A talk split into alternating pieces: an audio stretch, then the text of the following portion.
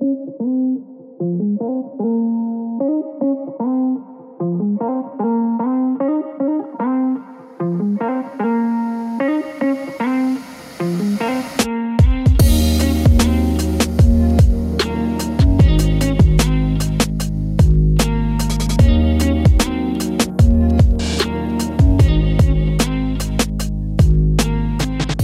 to Faith and Fable, pastoral podcast that discusses common and often controversial topics from a biblical perspective.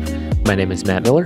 And I'm Matt Henry, and we are picking back up with systematic theology, and we are on ecclesiology, right? So, systematic theology three, we're dealing with the role of women. So, we've got three specific episodes we'll do. Uh, first, we'll introduce it, then, we'll just deal with the key passages. That will be the second episode. Then uh, one special one on just head coverings, which sounds strange to some people, but it's an instruction to the church. So yeah, deals with. All right.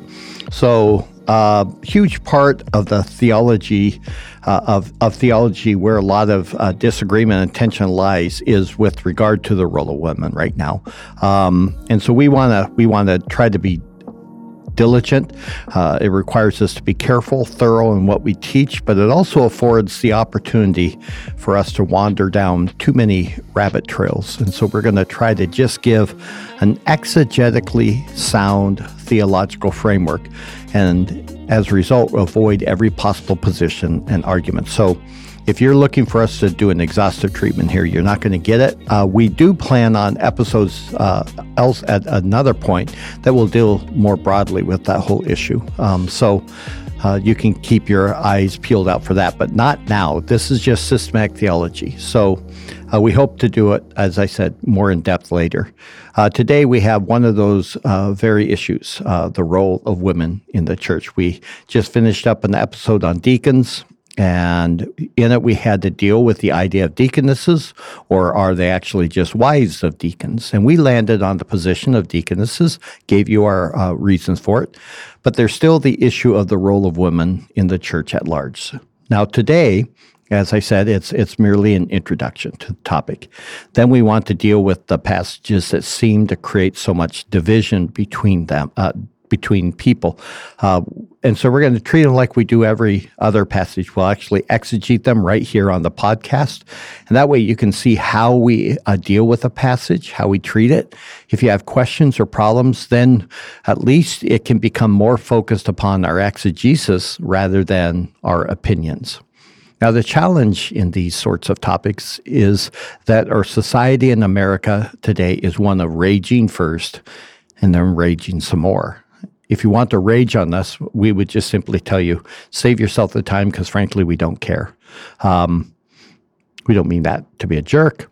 We just don't care. If, if you want to engage in a conversation, though, where we are mutually showing some submission to the inerrancy and the authority of the scriptures, then we would be more than happy to discuss things. So here are just some questions uh, that I'm, I'm going to kind of throw out and Matt and I are going to talk just kind of off the cuff on, and and we're going to use this as part of our introduction.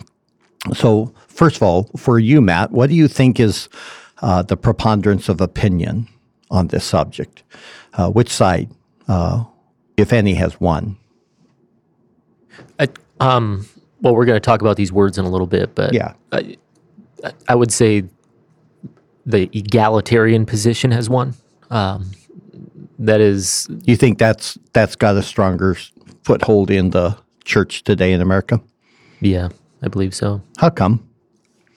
Uh, well, the, I, th- I, just think so many pressures from the culture because I think so many have approached it opposite of what we're trying to do here, which is more of an exegetical approach. What do the scriptures say, and then develop out of that instead of trying to understand those passages that we're going to work through through the lens of what must be true because our culture is saying it. And I mean, but you look at a lot of the bigger churches, and you have women pastors now, and um, more and more women teaching podcasts that aren't directed toward women; they're just to the church at large, and sort of like a Beth Moore. You're yeah, and, and, that's praised and elevated, and um, and and there's some weird I don't know. I'll just call it exegetical gymnastics happening with a lot of that stuff. I, I would agree with that. I do think that the internet has exacerbated this um, because it does give you a a following, right? Uh, Twitter followings and blogs and uh, podcasts and everything else. Uh, a person can say, "Okay, well, I, I still have this anointing from God, or I or this giftedness, and so I'm going to use it." And it won't be in the context of the local church, and therefore, well, that that's the big one, isn't it? It's why would God give me this gifting if He didn't intend for me to use it? Right. And but but then it'll be interpreted as therefore it means I should function as like a pastor or something. Right. Right. Uh, versus using it in its biblically lawful arena. Well, and and then you also have um, I've ha- I've had this actually told to me is like, look, I'll go way back in time in, in my ministry here. I, I inadvertently became the teacher for our women's Bible study, and it was only because they had a question about a book uh, by Neil Anderson. Do you know who he is? Yeah, a, guy that was big into spiritual warfare. Not good.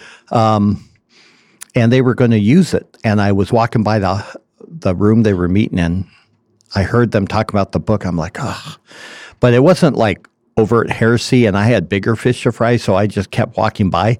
And what uh, a lady who actually ended up becoming now my uh, secretary, she called, "Hey, would you come in here?" I'm like, "No," and they asked me my opinion, and ultimately, the end result of me giving that opinion was them saying, "Well, would you teach us?" And that's how I, by default, early on, did it. And what was interesting was after I did some teaching for a few months, it was well received, but one person didn't like I was teaching that. And so she tried to get the lady stirred up.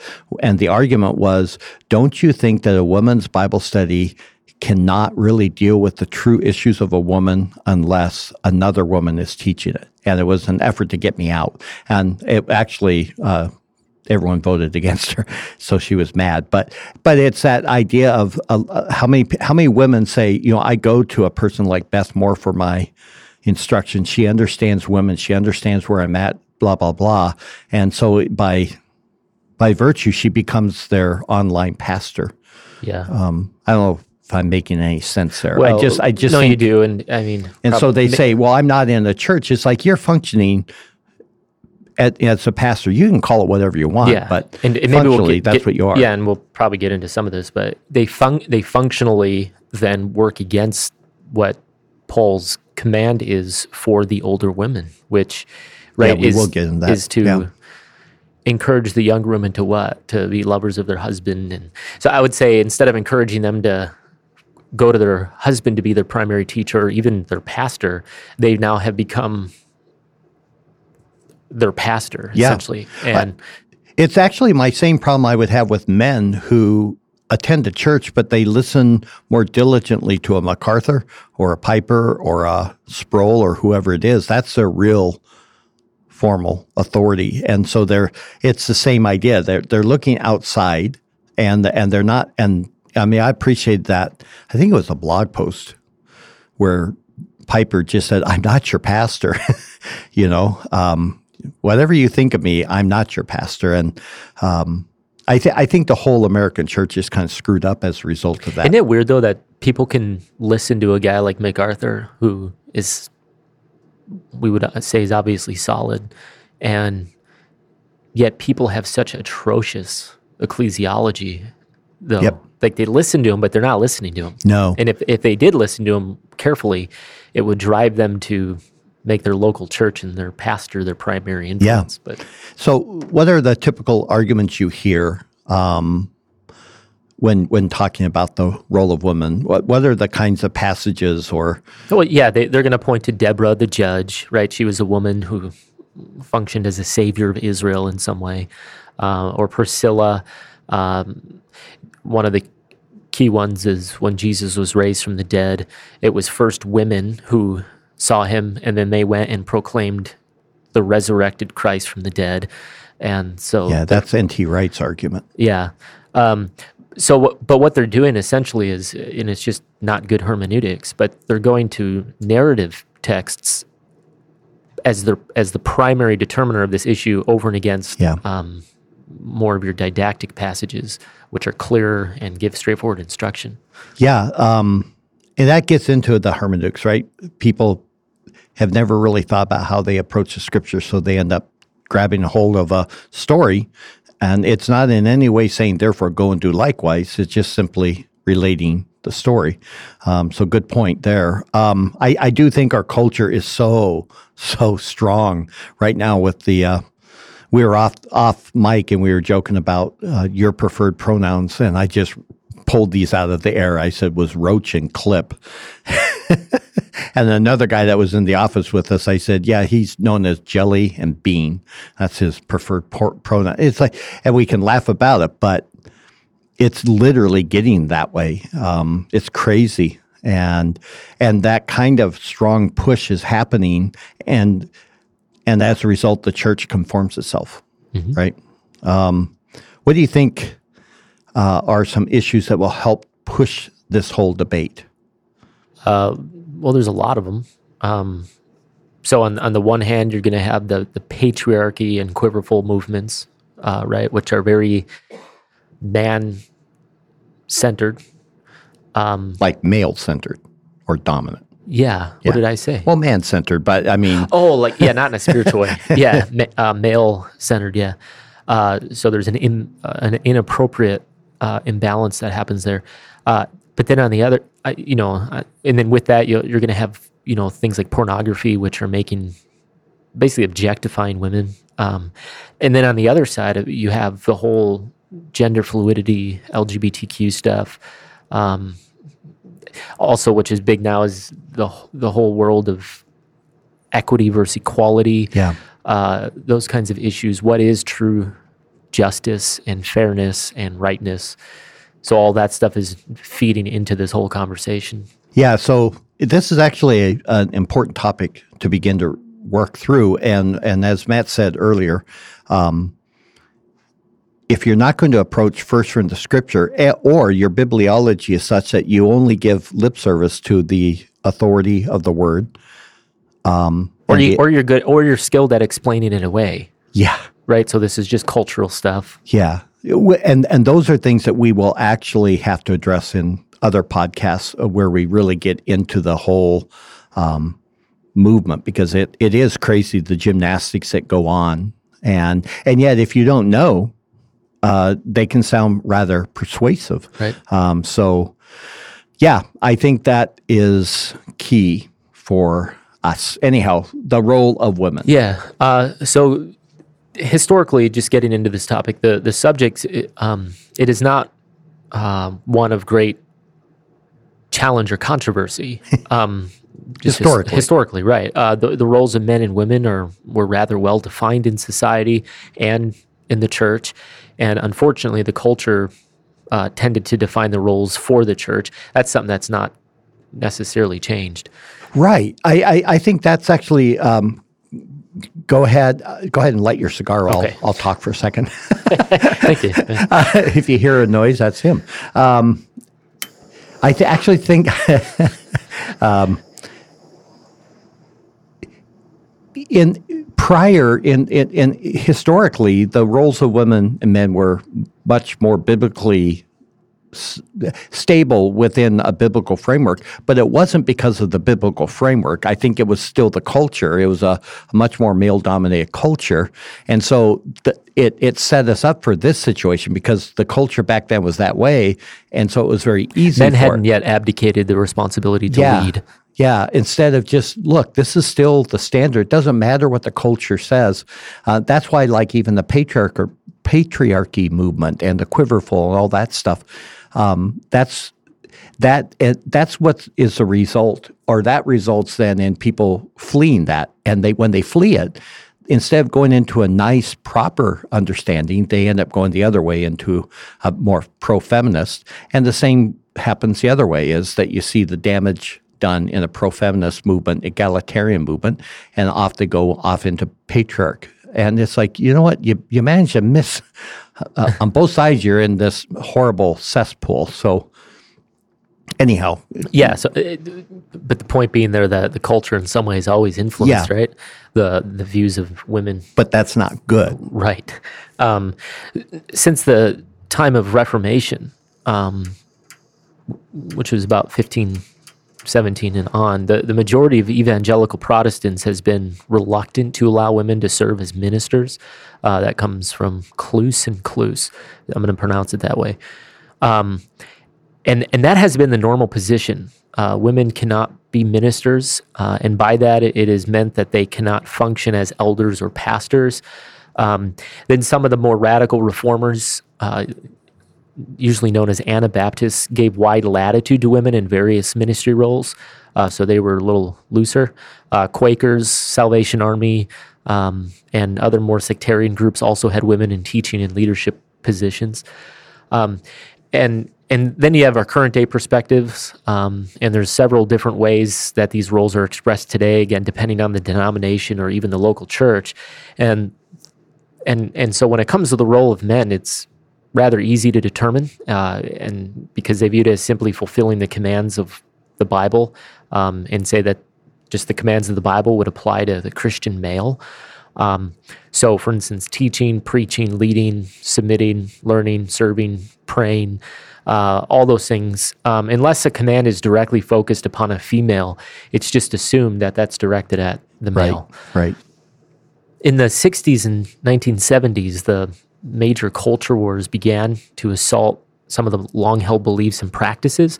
And the push against tradition by the younger people of Europe and, the United States now created new questions uh, and raised questions as to the role of women.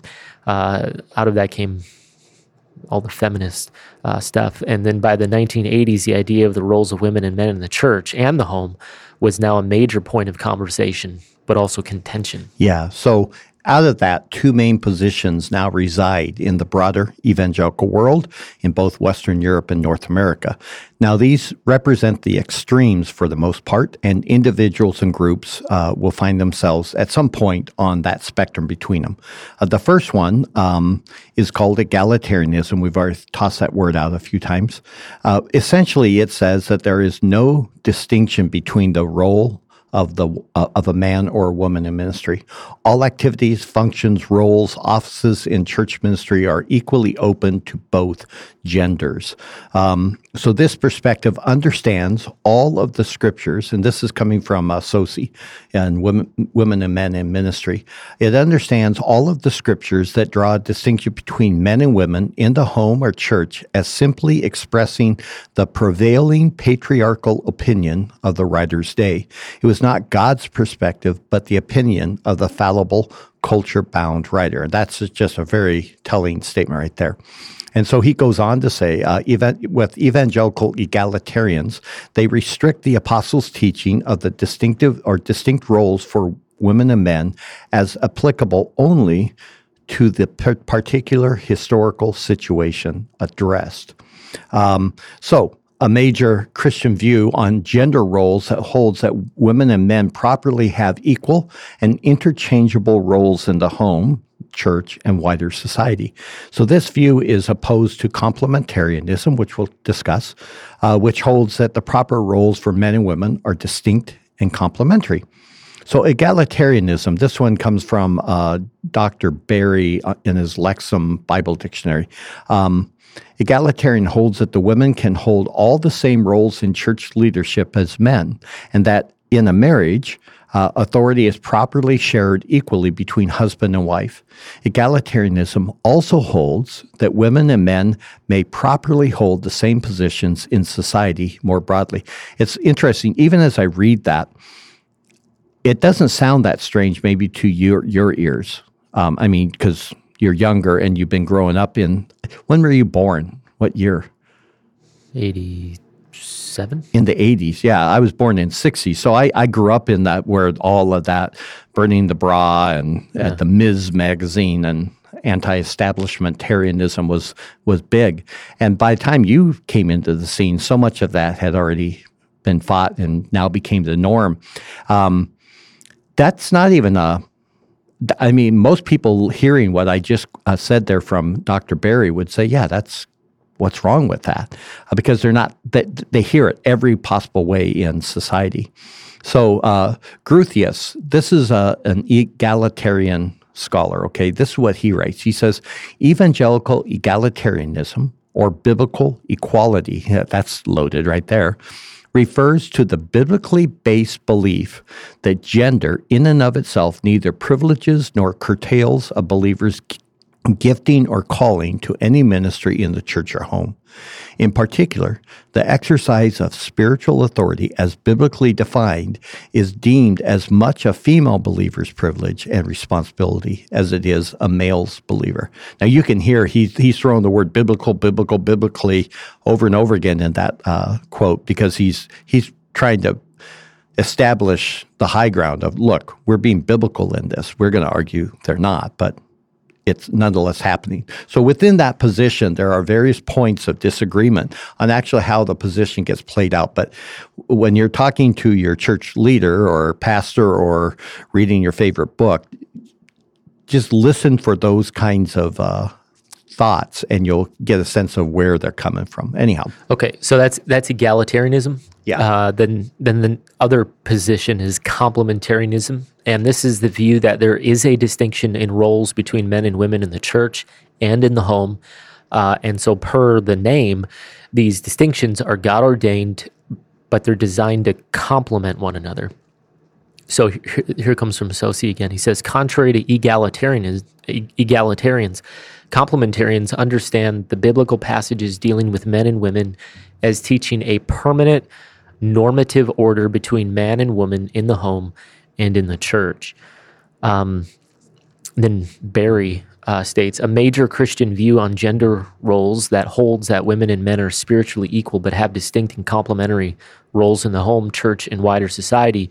This view stands in opposition to egalitarianism, which holds that men and women have equivalent roles. Complementarian positions usually hold that certain positions in church leadership are reserved for men only, and that in marriage, the husband is properly the head of the family and has some degree of authority over the wife. Some complementarian positions also hold that women and men have different roles outside the home and church life in broader society. Um, so, as as with the egalitarian position, there's a wide range of perspectives on how this is played out in the local churches. So, some will take a very strong position that a woman cannot hold any position that possesses authority of any type. Uh, primarily, the woman is limited to public worship in a group setting.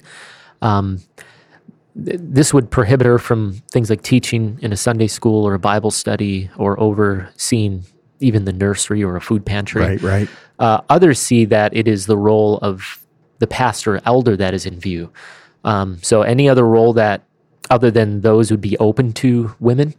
Uh, and then one slight variation to this is that if a woman is under the authority of some sort of male leadership, then she can even preach or teach in a corporate setting. That that's been a popular one in the Southern Baptists. Yeah, so I, I, I mean, I, I hear all the time of, uh, so a woman can preach even on a Sunday morning from the Yes. pulpit, let's say, um, because she's under the the authority of the elders. The elders have uh, essentially allowed her to do this, and so in some way, she they've tricked God. Yeah, yeah. Uh, it's very. I mean, there's so many rabbit trails just in what we've looked at of how it just shows very poor ecclesiology, though. Um, and so somehow, okay, you can't have the title senior pastor. I that I've actually heard that one. It's like, show me senior pastor in the Bible, um, first of all, and and yeah.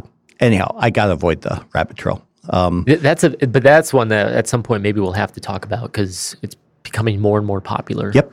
Um, in fact, we just saw, was it you that sent me the link to the Texas Baptists uh, in the Southern Baptists and how they're starting to take on more and more women in their churches Yeah. in leadership positions? And, and th- they are the more moderate or liberal, uh, uh, yeah, major conventions within the larger Southern Baptist Convention. And it is what it is. So, what's the challenge? Well, this whole thing has now been reduced to an either or argument. You are either egalitarian or you're complementarian. And, and now, because of the way we function as a society, there's little room for discussion or even disagreement before shouting and canceling out of people takes place. Uh, we are in the complementarian camp. Uh, just so you know. And, but that should not be taken to mean that every argument that any complementarian ever makes would be supported by us. We're going to try to draw and develop our theology and positions from a exegetical level. So the first thing we want to affirm, therefore, is that the scripture makes it very clear that there is equal value for women. Uh, so when you look at Jesus' message of salvation, it was extended to men and women equally. Along with this, Jesus called women to be his disciples. He called the women and he, he, he taught the women and he ministered to or, or was ministered to by the women. It was women to whom the resurrected Christ did first appear. That, that's worth noting. Um, Second, we would say that women are image bearers, showing again that equal value. So let me read a, a long passage uh, in Genesis 1 26 to 28. It says, Then God said, Let us make man in our image, according to our likeness, and let them, uh, note that uh, pronoun, rule over the fish of the sea, over the birds of the sky, over the cattle, and over all the earth, and over every creeping thing that creeps on the earth. God created man in his own image. In the image of God, he created him, male and female, he created them. God blessed them, and God said to them, Be fruitful and multiply and fill the earth and subdue it and rule over the fish of the sea, over the birds of the sky, and over every living thing that moves on the earth. So both are made in God's image. Nothing else created possesses that glorious stamp of identity of all other created beings, including angels, men and women. Men and women are the only thing that's closest to the nature of God. Uh, the call to rule over creation here is for both the male and the female. Both carry that image uh, uh, that, of God. And so, simply put, however this issue is argued among Christians, it needs to come from a foundation of equality in being or the ontological equality, right? Yeah. Um, would also say that as fellow Christians, women share in all things connected to the idea of being a Christian. Um, so, for example, both are justified, Romans 4. Both are free from condemnation, Romans 8. Both have God working uh, all things together for good, Romans 8:28. Both have been established, anointed, and sealed by God, 2 Corinthians 1. Both are hidden safely with and in Christ, Colossians 3. Both are fellow heirs of the grace of life, 1 Peter 3. Uh, both are being conformed into the image of Jesus, uh, Romans 8. Both shall never be separated from the love of God, Romans 8:38. Both are blessed with every spiritual blessing by God, Ephesians 1, and both are redeemed from every sin through Jesus, uh, Ephesians 1, verse 7. Um, so they, all in spiritual sense, they share equally in all yeah, those benefits. Yeah. Um, Jesus first affirmed the worth and dignity of women. Uh, so Jesus' message of salvation was extended to men and women equally. Uh, example of, would be the like the women at the well in John chapter four, uh, in Matthew fourteen, verses fifteen through twenty. There's that famous feeding of the five thousand. Uh, but what's important to keep in mind is it wasn't really five thousand. Um, it was far more than that. In verse 21, there were women and children there, uh, making the numbers much larger. And all these were part of the crowds to whom Jesus would teach. Yeah. So then, along with that, uh, women were called to be Jesus's disciples. So um, women received instructions as his disciples. We see that with Mary and Martha in Luke 10. We see uh, women helped Jesus in his ministry in Luke 8. It says, Soon afterwards, he began going around from one city and village to another, proclaiming and preaching the kingdom of God. The twelve were with him, and also some women who had been uh, healed of evil spirits and sicknesses. But Jesus selected only men to be his apostles. Uh, so we can see clearly that women and men are treated as equal persons who are called to be equal status as Jesus' disciples. But we can also see that when Jesus did not, that, that Okay, I'm sorry. Let me. This is a quote from Michael Wilkins. Uh, but we can also see that when Jesus did not call women to apostleship, this is an indication that there are different roles for women and men that will maximize their creation in the image of God as male and female. Uh, I think that's, uh, I like the way he worded that, that it's an indication because he's dealing with a narrative as well. Mm-hmm. And so he, uh, Wilkins is not willing to say, because this story says that, therefore we can extrapolate and say only men. He's just saying, in his in his uh, ministry, we have indications. Um, later on, he would then appeal to the actual overtly overt passages where women's roles are discussed in a didactic format. Yeah. Um, also, women were the first witnesses of Jesus' resurrection, as we've talked about. Uh, you'll see that in Matthew 28, 1 through 6, where the two Marys uh, came and saw Jesus resurrected. Uh, so, Wilkins again, Jesus is both radical and traditional in his treatment of women and in his inclusion of them in his ministry team. He is radical because he goes contrary to some of the prevailing negative attitudes in treatment of women in first century Judaism. However, he is traditional in that he is not establishing a new order. He came to fulfill the Old Testament's prescription for God's will for women and men. His call to men and women did not create a kind of genderless Christian species of disciples. Okay. Uh, ministry of women then in the early church. When you look at the book of Acts alone, there are 33 different references to women. So in Acts 1, women are with the disciples at the time of the choosing of the new apostle after Judas. In Acts 5, we see multitudes of men and women were constantly added to their number, talking about the church. In Acts 8, um, repeatedly both men and women were believing and being baptized. In Acts 16, we have the first recorded convert of Paul in Philippi, and it was Lydia. Um, in Rome, uh, Acts 12, women provided houses for church meetings. Uh, women were persecuted for the sake of the gospel in Acts 8. And so we read about Saul dragging both men and women off to jail because of Christ. Yeah. And then also, apparently, uh, apostles who were married would have their wives with them. Uh, so 1 Corinthians 9, verse 5. Uh, women were to teach what was good to younger women, Titus 2 3. Uh, women were serving as deacons, uh, who I mean, they're official servants of the church. We see that First Timothy three, verse eight, uh, and then sixteen. Um, in fact, here's a fascinating passage in Romans 16, 1 through 2. Um, here's what Paul says. He says, I commend to you our sister Phoebe, who is a servant of the church. Uh, that's the word deacon. Yeah. Um, yeah. Yeah. Uh, which in fact, let's translate who is a deacon of the church. Yeah, um, which is in uh, Cenchrea, that you receive her in the Lord in a manner worthy of the saints, and that you help her in whatever manner she may have need of you.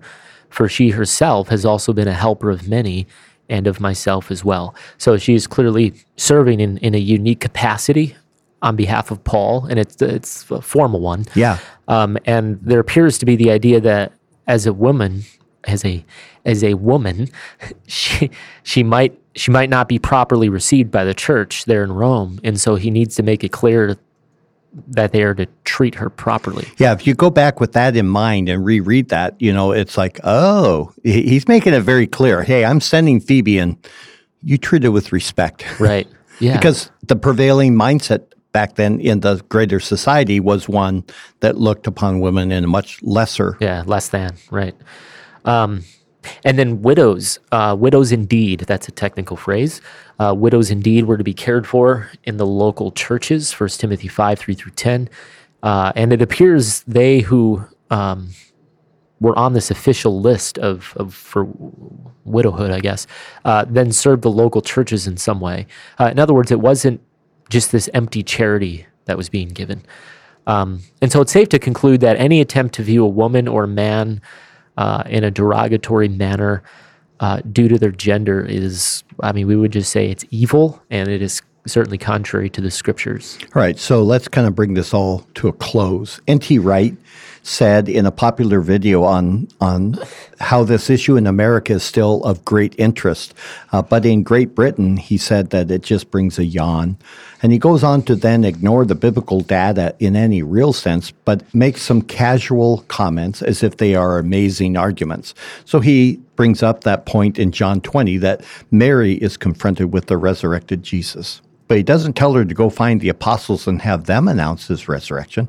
Rather, he tells her to go to the believers and announce or preach or proclaim that he is resurrected and is going to ascend into the presence of the Father.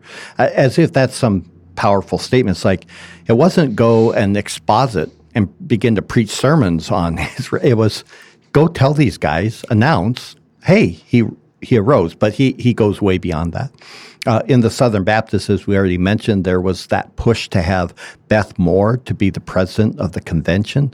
Uh, she's shared the pulpit at many churches and has pushed an egalitarian position for quite some time via her Twitter and teaching resources. Happily, she's no longer with the Southern Baptists, and I'm not sad at all about that.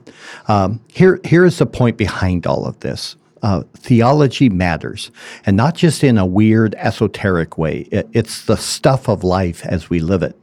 And theology can only be done well if it is a servant of the written word. It is done poorly if this is flipped around, as so often happens. Now, we've only introduced this, but our goal is to begin to tear into key passages and develop an exegetical theology of women in the church that hopefully will help all of us more clearly think about it as we hear and read so many opinions out there. Well, until then, make sure to tune in, join the conversation. We'd love to hear your thoughts on the role of women. Don't forget to like, share, comment, rate, review on iTunes. Connect with us on Facebook, Instagram, and Twitter and tell a friend.